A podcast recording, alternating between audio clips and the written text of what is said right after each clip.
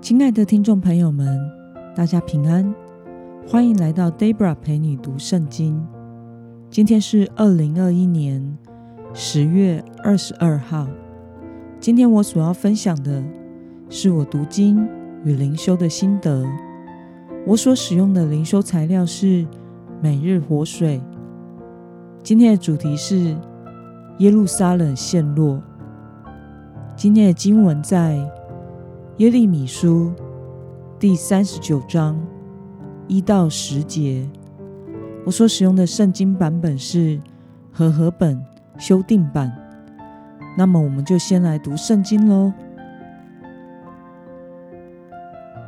犹大王西底家第九年十月，巴比伦王尼布甲尼撒率领全军前来围困耶路撒冷。西底家十一年四月初九日，城被攻破。耶路撒冷被攻下的时候，巴比伦王的众官长尼甲、沙利薛、三甲、尼坡、萨西金将军、尼甲、沙利薛将军，并巴比伦王其余的官长，都来坐在中门。犹大王西底家和所有的士兵看见他们，就在夜间从靠近王的花园两层墙中间的门逃跑出城，往亚拉巴逃去。撒勒底的军队追赶他们，在耶利哥的平原追上西底家，将他逮住，带到哈马地的利比拉。巴比伦王尼布甲尼撒那里，尼布甲尼撒就判他的罪，在利比拉。巴比伦王在西底家眼前杀了他的儿女。巴比伦王又杀了犹大所有的贵族，并且挖了西底家的眼睛，用铜链锁住他，要带到巴比伦去。加勒底人用火焚烧王宫。和百姓的房屋，又拆毁耶路撒冷的城墙。尼布撒拉旦护卫长把城里所剩下的百姓和投降他的降民，以及其余的百姓，都掳到巴比伦去了。尼布撒拉旦护卫长却把百姓中一无所有的穷人留在犹大地，当时就赏给他们葡萄园和田地。让我们来说明今天的经文背景。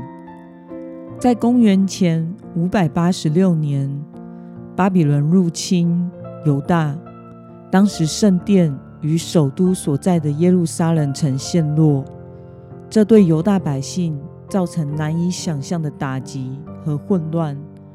不仅目睹家园被毁、同胞被杀，更是在信仰上受到极大的冲击。并且看见荣耀的圣殿被毁，这是抗拒悔改与审判的信息的结果。让我们来观察今天的经文内容：耶路撒冷陷落时，西底家王有什么样的行动呢？我们从经文中的第四到五节可以看到，在耶路撒冷陷落时，西底家王为了活命。率军逃亡，但还是被加勒底的军队逮住，并且带到巴比伦王尼布甲尼撒王那里。被巴比伦逮住的西底家王遭受到什么样的对待呢？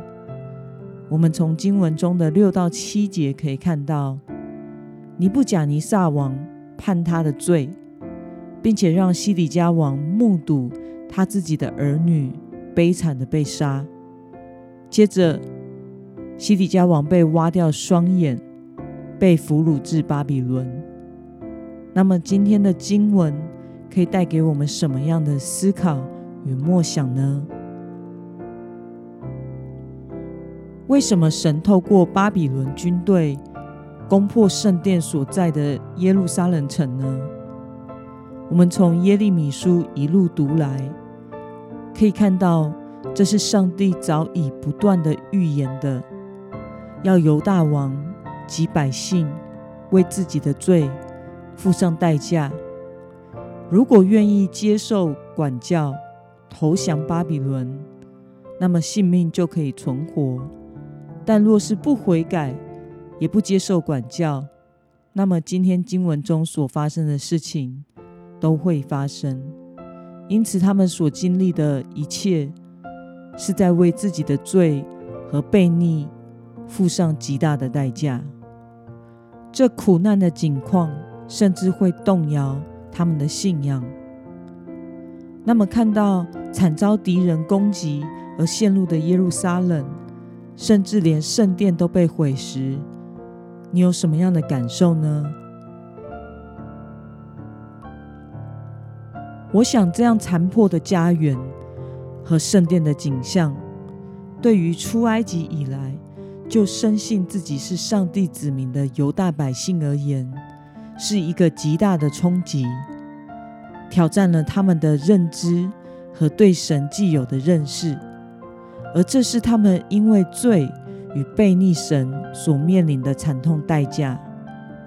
在现实面而言，这是一场悲剧。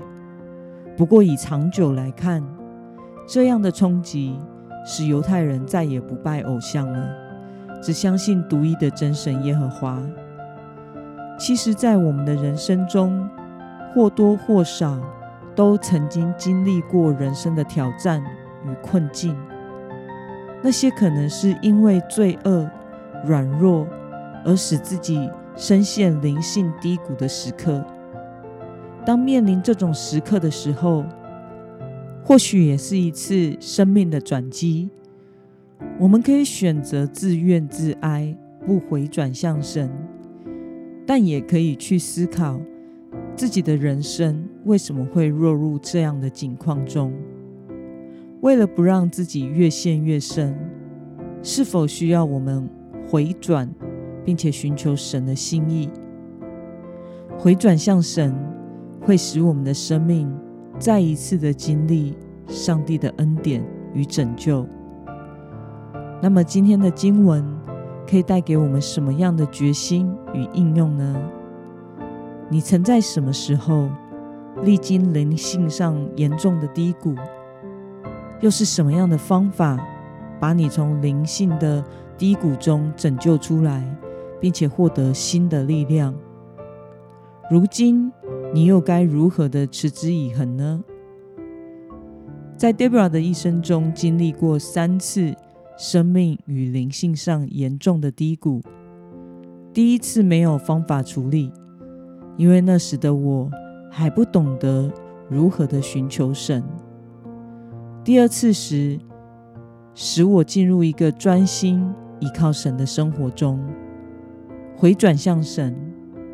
每天花大量的时间敬拜、读经、祷告、静默在神的面前，并且很有纪律的执行。